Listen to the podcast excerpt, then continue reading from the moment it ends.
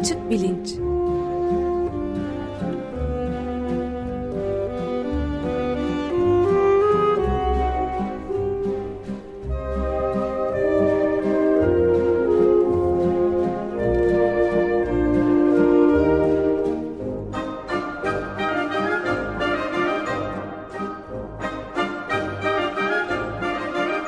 Güven Güzeldere ile bilim ve felsefe sohbetleri.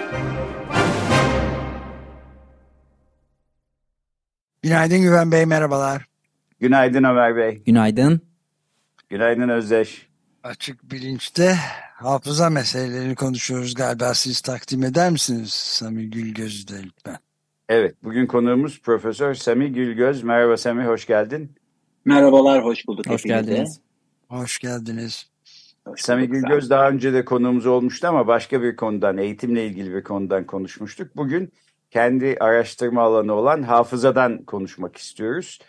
Ee, hafızanın temel bir takım kavramları, ayrımları var. İşte uzunu var, kısası var, e, anlam hafızası var, e, episodik olaylarla ilgili hafıza var, var filan. Bunların hepsini öğreneceğiz. Konuğumuz e, Sami Gülgöz'ü ben hemen tanıtayım. Boğaziçi Üniversitesi'nde psikoloji bölümünden mezun olduktan sonra yüksek lisans ve doktorasını Amerika Birleşik Devletleri'nde Georgia Üniversitesi'nde tamamlıyor. Ee, bir süre yine Amerika Birleşik Devletleri'nde Auburn Üniversitesi'nde çalıştıktan sonra Koç Üniversitesi'ne dönüyor İstanbul'a. Ee, halen de Koç Üniversitesi'nde profesör olarak çalışmalarını sürdürmekte. Ee, bir süre dekan yardımcılığı daha sonra da e, 2008-2014 arasında yine Koç Üniversitesi'nde e, Beşeri ve Sosyal Bilimler e, bölümünde e, dekanlık yapıyor. E, hafıza deyince ilk akla gelen e, isim e, benim için en azından e, Türkiye'de Profesör Sami Gülgöz.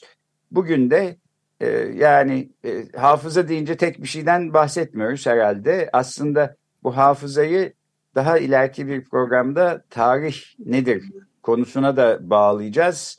E, dolayısıyla öyle bir e, girişi de ben e, programın sonunda belki e, girişe de değinirim ama Semih şöyle sana herhangi birisi ya nedir bu hafıza dediği zaman sen herhalde temel bir takım kavramlarla başlıyorsun. Nereden başlıyorsun? E, Şimdi tabii e, ilk önce hani en zoru hafıza nedir diye sorma- sormaktan ziyade ne değildir diye sormak gerekiyor herhalde. Çünkü hani yaptığımız herhangi bir işlemde hani konuşabilmekten tut da e, işte e, ileri, gelecekte ne olacağını tahmin etmeye yani gelecek derken hani bir dakika sonra ne olacağını tahmin etmeye kadar gündelik hayatımızda yaptığımız sürekli yaptığımız her şeyde hafızanın yeri var.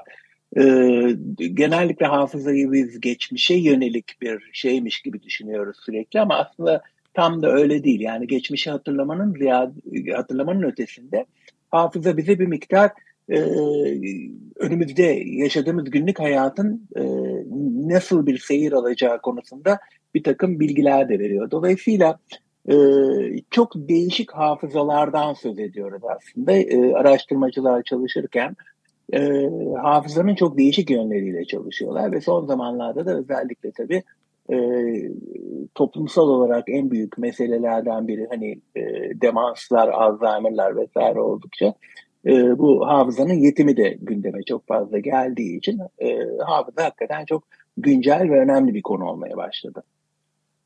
E, Dolayısıyla hafıza nedir? yani çok kısa bir şekilde Pardon. söylemem gerekirse bir şey söylemedim çünkü daha.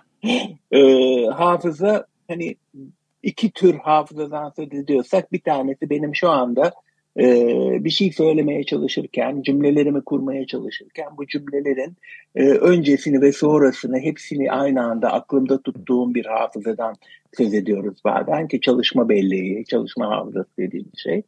Ee, ve hani hakikaten e, o anda kafamızın odaklandığı şey neyse, e, zihnimizin odaklandığı neyse o e, gibisinden.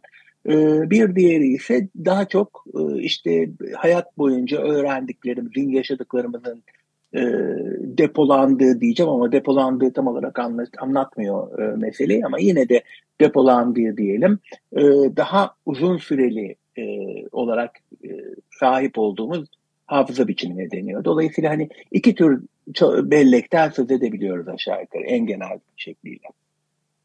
Şimdi ben bu programı yaparken mesela desem ki ya ben bir çay koyayım da geleyim bir saniye bekleyin. Her neden konuşuyorsak bu sizin aklınızda kalır. Bir, bir dakika sonra geldiğimde bıraktığımız yerden başlayabiliriz.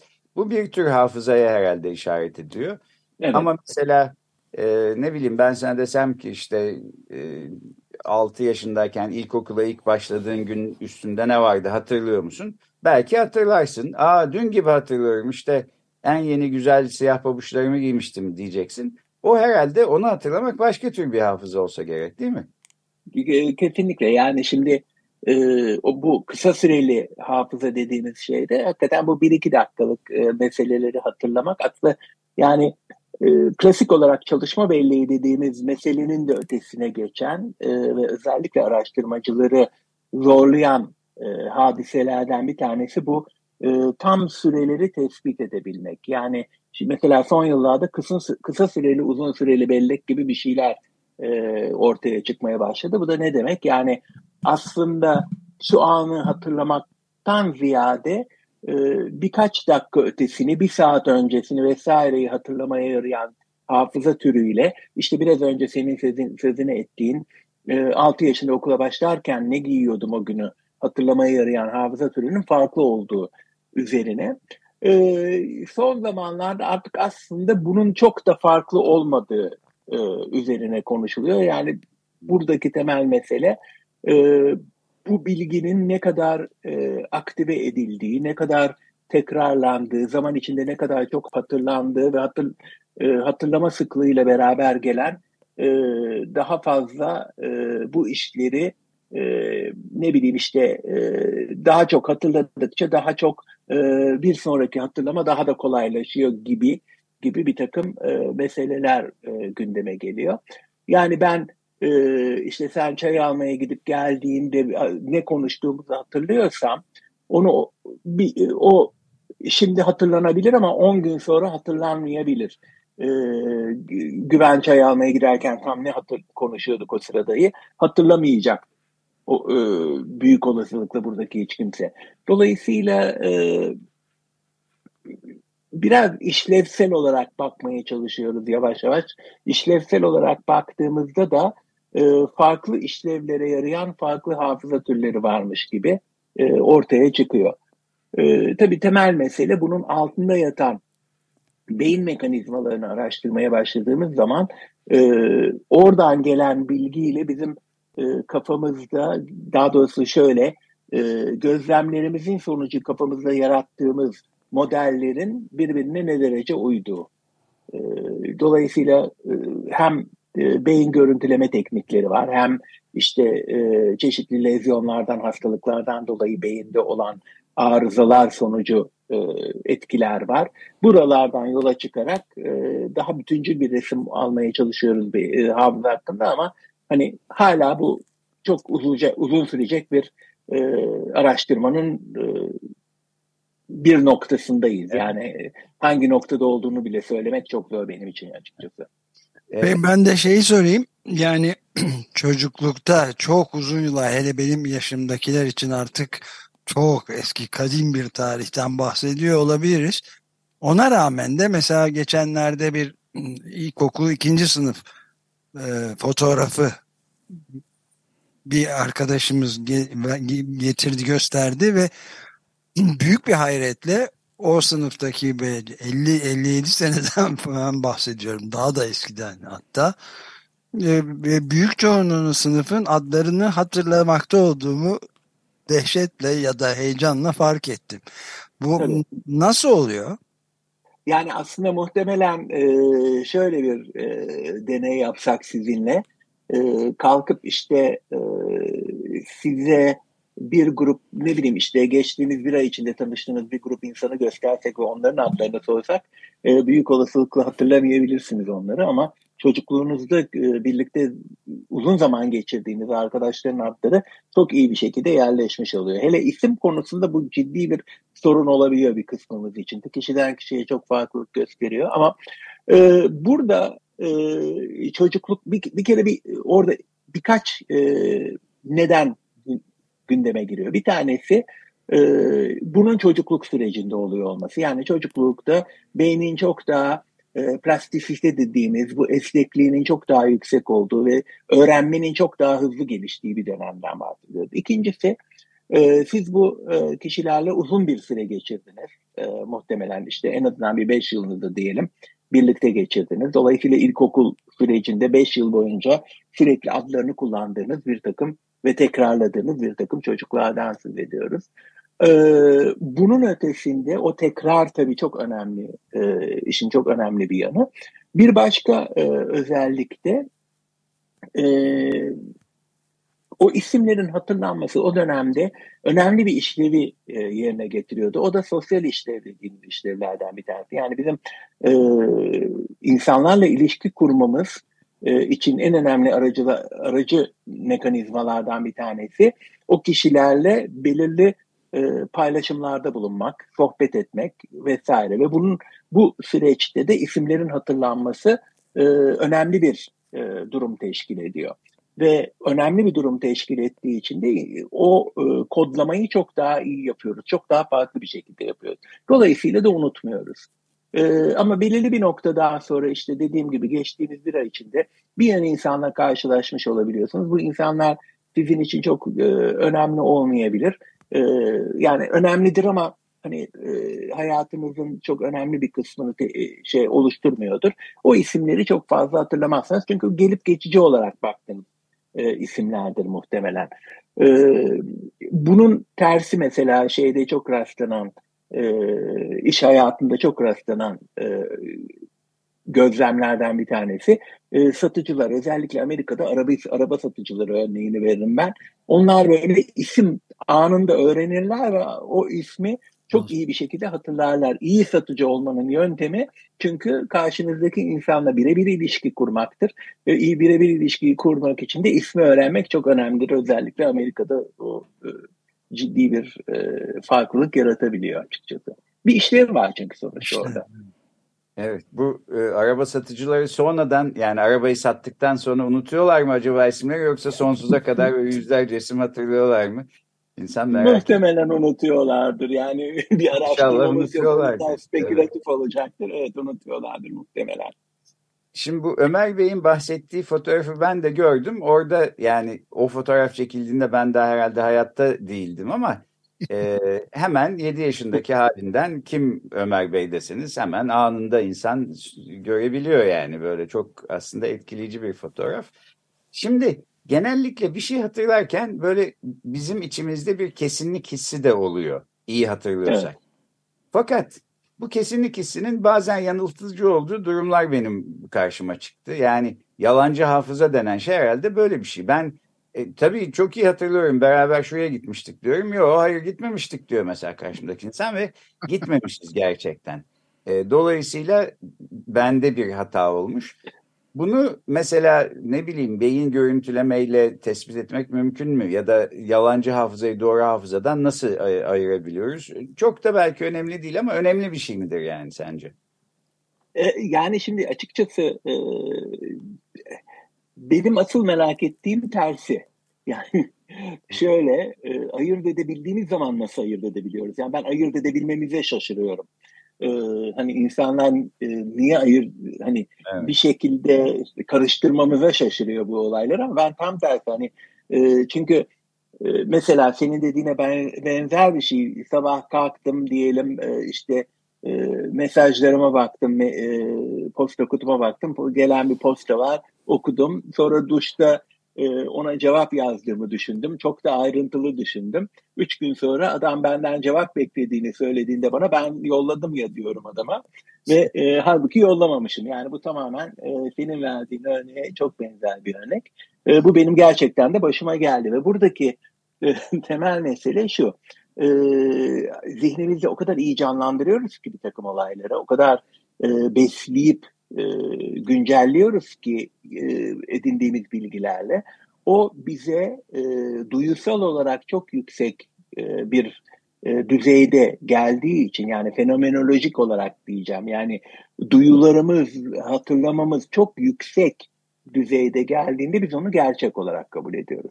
Yani e, aslında e, işte daha bir hafta on gün önce mi yayınlanan bir e, makale vardı. Belki de bir ay yani bir zaman olarak yanılıyor olabilirim ama e, bu e, şeyi görmeye başladık. İlk defa böyle bir e, durumu görebilmeye başladık. E, hayal etmeyle gerçekten algı arasında ne fark var sorusunu da soruyoruz. Yani e, hani ben bir elmayı hayal edebilirim, bir elmayı görebilirim. Aslında ikisi de eşit derecede gerçeklik gözümü kapattığım zaman ama e, bunu nasıl ayırt ediyoruz diye baktığımız zaman e, bu işte beyin sinyallerindeki daha doğrusu beyin evet e, beyindeki e, sinir hücresi sinyallerindeki e, frekans meselesiyle ilgili. Yani ne kadar yüksek frekansta olduğu ile ilgili. Şimdi muhtemelen bazen e, yaşamadığımız olayları dahi e, öylesine hayal ediyoruz veya öylesine genel bilgimizle birleştiriyoruz ki bu bizim kafamızda o çok yüksek frekansı sağlayan e, bir e, anıya dönüşüyor, bir hatıraya dönüşüyor ve dolayısıyla biz o yüksek frekanstan dolayı yola yani onu ondan yola çıkarak bunun doğruluğuna kanaat getiriyoruz. Ve e, bu gerçekten bir e, çok hızlı yapılmakta olan bir e, karar mekanizması. Çünkü hani bazı olaylarda kesin böyle olduğuna eminim derken bazılarında ya çok emin değilim böyle miydi şöyle miydi diyebiliyoruz. Bunun arasında bir takım farklılıklar var. Bu farklılıkları anlamaya çalışıyoruz. Ee, dediğim gibi yani şu ana kadar ortaya çıkabilmiş tek bulgu hani beyin görüntüleme vesaire onlarda hiçbir şey göremedik şimdiye kadar ama e, bir tek algıyla e, hayal gücü yani pardon algıyla hayal arasındaki farkı gösteren bir araştırma var. Orada e, sinyallerin e, frekansı gözüküyor. Dolayısıyla o tür e, araştırmalar sanıyorum devam edecektir. Ama şu aşamada e, gerçekten bazı olayları çok gerçek olarak hatırlıyoruz. Ben bunu kesinlikle yaşadım diye. Hatta bazen rüyasını gördüğümüz olayları biz gerçekten yaşadık diye hatırlıyoruz. E, bu da tabii ki mümkün. Peki evet. yaş, e, yani hem yaşla hem Covid gibi sebeplerle ciddi hafıza kayıpları da söz konusu olabiliyor. E, bunlara e, karşı bir takım şeyler, egzersizler yapılması mümkün mü? Bu çok hayati bir soru. Benim için en azından benim düşündüğünü bildiğim birkaç kişiyi de ilgilendirir. Evet, evet biliyorum. Çok e, karşılaştım, çok sık karşılaştığım bir soru. Burada şu ana kadar elimizde olan tek bulgu açıkçası kalp için olan her şey beyin içinde iyidir cevabını verebileceğim şeyler. Yani e, işte şekerden uzak durmak, işte egzersiz yapmak vesaire gibi. Yani bunun ötesinde e, işte o ginkgo bilobalar ya da işte sudoku çözmeler falan onlarla ilgili hiçbir e, bulgu yok elimizde bunların işe yaradığına Hay dair. Dolayısıyla sudoku mu çözüyorsun?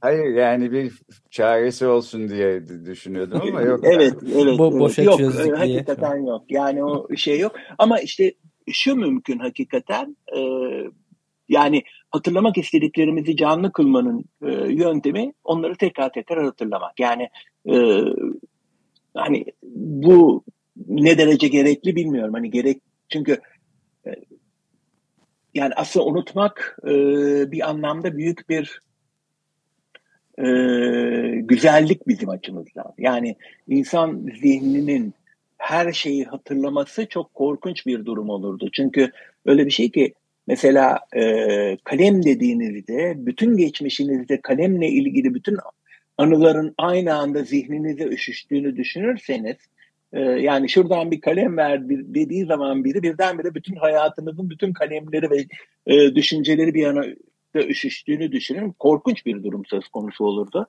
Ee, yani olamazdı böyle bir şey. Olsaydı muhtemelen e, yani sahra krizi, epilepsi krizi gibi bir şey geçirirdik. Ee, bu nedenle o diğer düşüncelerin bastırılması ve unutulması aslında müthiş bir yarar e, insan zihni için. E, fakat dediğiniz gibi yani bazı şeyleri de unutmamak istiyoruz.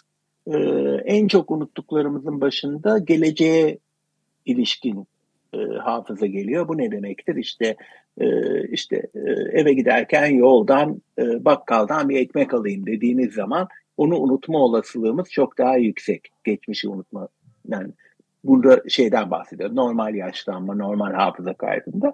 E, bu gençlikte de oluyor ama gittikçe artan frekanslarda oluyor e, bu tür olaylar. E, ilk kay- kaybedilen onlar. E, işte onun da çok şükür e, şimdilerde bir takım yararlı araçları var. Eskiden işte insanlar parmaklarına falan ip bağlarken şimdi işte telefonlarına alarmlar kuruyorlar vesaire. Bunun özellikle yaş ilerledikçe daha büyük komplikasyonlara yol açması söz konusu. O da nedir? Ee, ilaç almayı unutmak. Yani kişilere belirli bir ilacı veriyorsunuz. İlacı vermenin amacı zaten e, zihinsel kayıplarını gidermek. E, ama kişiler onu almayı unuttukları için falan böyle büyük bir e, şeye e, kısır döngünün içine giriyorlar. Bunu yok etmenin yöntemlerinden bir tanesi Allah'tan işte bir takım e, cihazlar geliştiriyor insanlar ki ilacı da hatırlatıyor, onu da hatırlatıyor falan yani o. Şu an hani söyleyebileceğim en net şey evet. bu. Fakat biliyorum yani kimseyi tatmin etmiyor bunu söylemem. Yok estağfurullah. Ben de şimdi hafızanın gerçek mi e, yalancı hafıza mı olduğunu e, tespit etmek önemli mi diye sormuştum. Yani benim durumumda çok önemli değil. İşte mesela ben diyorum ki Aa, senden en son Beşiktaş'ta buluşmuştuk, çay içmiştik.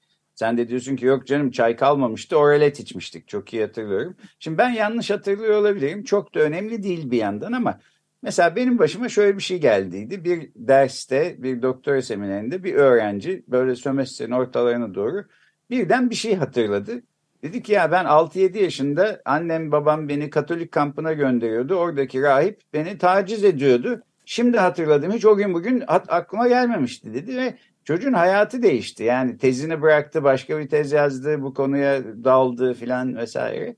Şimdi onun hatırladığı şey yanlışsa eğer bir yalancı hafızaysa çok fena. E, doğruysa da fena ama doğru mu yanlış mı olduğunu bilmek herhalde çok önemli o gibi durumlarda. Kesinlikle. Biraz onun için sorduydum. Yani böyle bir durumda bulan kendisini insan ne yapabilir, yapabilir? Yani bu bu maalesef çok yaygın şeylerden, e, çok yaygın durumlardan bir tanesi. Yani ya, ya, hatta e, çok deney var. İnsanlara e, yanlış hafızalar e, yerleştirilebiliyor. Yani işte e, çok ünlü deneylerden bir tanesi insanların e, alışveriş merkezinde e, kayboldukları, çocukluklarında kayboldukları anısını yerleştiriyorlar ve hakikaten belirli bir süre sonra herkes evet böyle bir olay oldu diye kesinlikle inanıyor. Hatta daha böyle zenginleştirerek bir hikayeye dönüştürebiliyor. Böyle olmuştu, şöyle olmuştu diye detaylar ekliyor e, kişiler.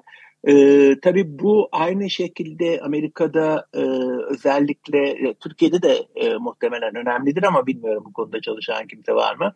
E, mahkemede çok ciddi bir e, önem taşıyor. Çünkü e, yani bir şekilde şahit olarak gelen kişilerin gerçekten gördüklerini doğru bir şekilde görmüş olmalarına güvenebilmek gerekiyor. Ee, hani tarih meselesinde de buna bağlar bağlarsın herhalde bir şekilde diye düşünüyorum. Yani e, olay gerçek mi yanlış mı meselesi e, ciddi bir sorun haline gelebiliyor. Mesela Amerika'da e, yanlış teşhisten yani e, bir şekilde bu adam işledi suçu diye çok eminim diyen, çok iyi hatırlıyorum, çok eminim diyen birçok insan insanların e, suçsuz yere çok uzun yıllar hapiste yatmasına sebep oldu dediğin gibi. Ama öte yandan bir de false memory syndrome dedikleri yani e, yanlış hafıza sendromu olarak çevrilebilecek bir durum var ki orada da aynen senin dediğin gibi özellikle 80'lerin sonunda ortaya çıkmış bir durum vardı. E, o da e, birdenbire insanların e, çocukluklarındaki tacizleri hatırlamaya başlamaları. Şimdi bu o kadar zor bir durum ki çünkü e, terapi sırasında oluyor bunların hepsi ve terapide terapistin belirli bir e, yönlendirmesi sonucu ortaya çıktığı düşünülüyor bu durumlarda. Terapistin söylediği bazı şeyler kişileri acaba ben çocukken bu kişi tarafından taciz edildim mi diye düşünmeye itiyor. Onun hayalini kuran kişi daha sonra bunu gerçekmiş gibi hatırlamaya başlıyor. Biraz önce benim verdiğim örnekteki gibi. Bu bir yandan bu oluyor, bir yandan da herhalde gerçek tacizler var. Onun da çok sayıda olduğunu biliyoruz. Dolayısıyla hangisinin doğru olduğu konusunda e, ciddi sıkıntılar ortaya çıkıyor. E, ve bu e, hani bizim elimizde var olan bilimsel mes- e, yöntemlerle çok da kolay e, karara varılabilecek bir durum değil. E, özellikle söz konusu olanlarda çocuklar olduğu zaman ki e, yani onlarla e, hani onların başına bir şey geldiğinde ve mahkeme onların ne dediğini duymak durumunda olduğunda e, çocukların anlattıklarının ne derece gerçek olduğu konusunda da e, bir takım stratejiler geliştiriyor e, kişiler. E, ama o stratejilerde de birçok kez e, sıkıntı olduğu ortaya çıkıyor. Çünkü çok net bir ayrım ortaya koyamıyoruz ne yazık ki. E, benzer bir durumun, Yanlış hatırlamayla gerçek hatırlama. Benzer bir durumun askerler içerisinde de e, olduğunu hatırlıyorum. Mesela İsrail'de e, çekilen meşhur bir animasyon film vardı. Sabra ve Şatilla e, katliamlarında yer alan askerler. Evet e, unutmuşlar. Yani bu geçmiş çünkü çok büyük bir e, sivil katliama aslında imza atmışlar. Buna şahit olmuşlar parçası olmuşlar ve unutmuşlar bunu. Bununla tekrar yüzleşme süreçlerini anlatıyor ve bu çok ilginçti benim açımdan. Yani bu hafızanın bu şekilde unutulabiliyor kötü bir hatırayı yok ediyor olması. Evet bu çünkü yani bu e, motive edilen bir unutma. Yani ciddi bir motivasyon var. Çünkü Şimdi bu iki türlü ortaya çıkabiliyor. Bu tür e, travmatik durumlarda iki şey ortaya çıkabiliyor. Bir tanesi bu travma o kadar ağır ve yüzleşmesi zor bir travma ki e, kişiler bunu tamamen bas, bastırıp tamam ben bunu hatırlamayacağım diye diye e, sisteminden silmeyi becerebiliyorlar.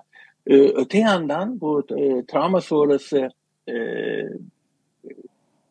stres bozukluğu dediğimiz e, sıkıntının, problemin de en önemli özelliği bunun tam tersi unutamama. Yani kişi belirli bir olayı yaşıyor, bunu unutabilmek istiyor, e, düşünmek istemiyor. Fakat kaçınılmaz olarak sürekli istem dışı bir şekilde kişinin gözünün önüne bu olaylar geliyor. Tekrar tekrar yani uykuda geliyor, gündüz geliyor, sesleri kulaklarında, duyguları hissediyor aynen. E, travma sonrası stres bozukluğu da tamamen o olayın istem dışı bir şekilde tekrar tekrar yaşanıyor olması anlamına geliyor. Her iki yani tabi burada mekanizmalardan biri daha e, insan için iyi yani unutabilmek onu e, kendini koruması açısından bireyin e, çok daha yani bu bu duruma özel söylemiyorum ama hani genelde bunu unutmak evet. kişi için daha iyi hissettirecek bir durumdur.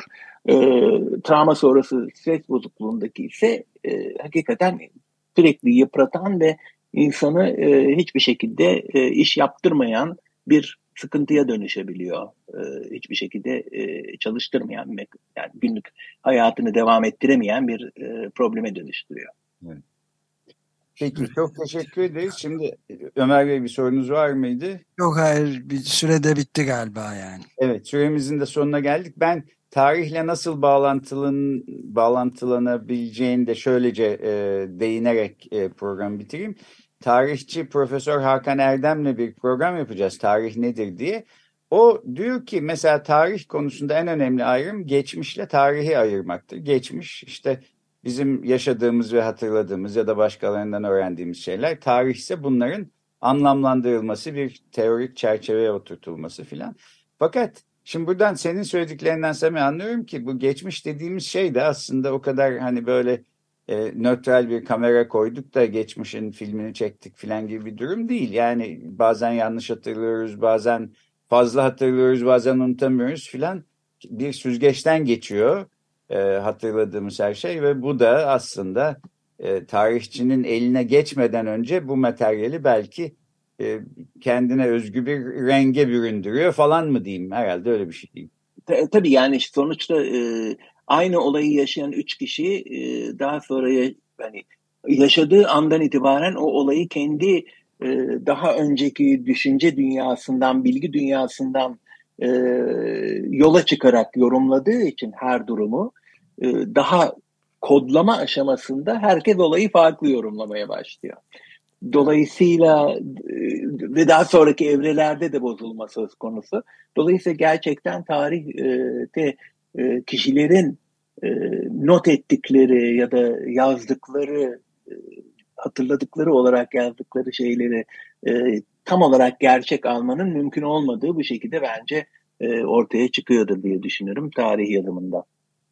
Peki tarihçilere de e, hafıza çalışan psikologlara da kolay gelsin diyerek programı bitirelim. Bugün konuğumuz Koç Üniversitesi'nden Profesör Sami Gülgöz'dü. E, hafızanın temel kavramları üstüne konuştuk. Çok teşekkür ediyoruz Semih. Çok teşekkür Ben teşekkür ederim davet Evet, ettiğiniz teşekkür için. ederiz. Görüşmek üzere. Hoşçakalın.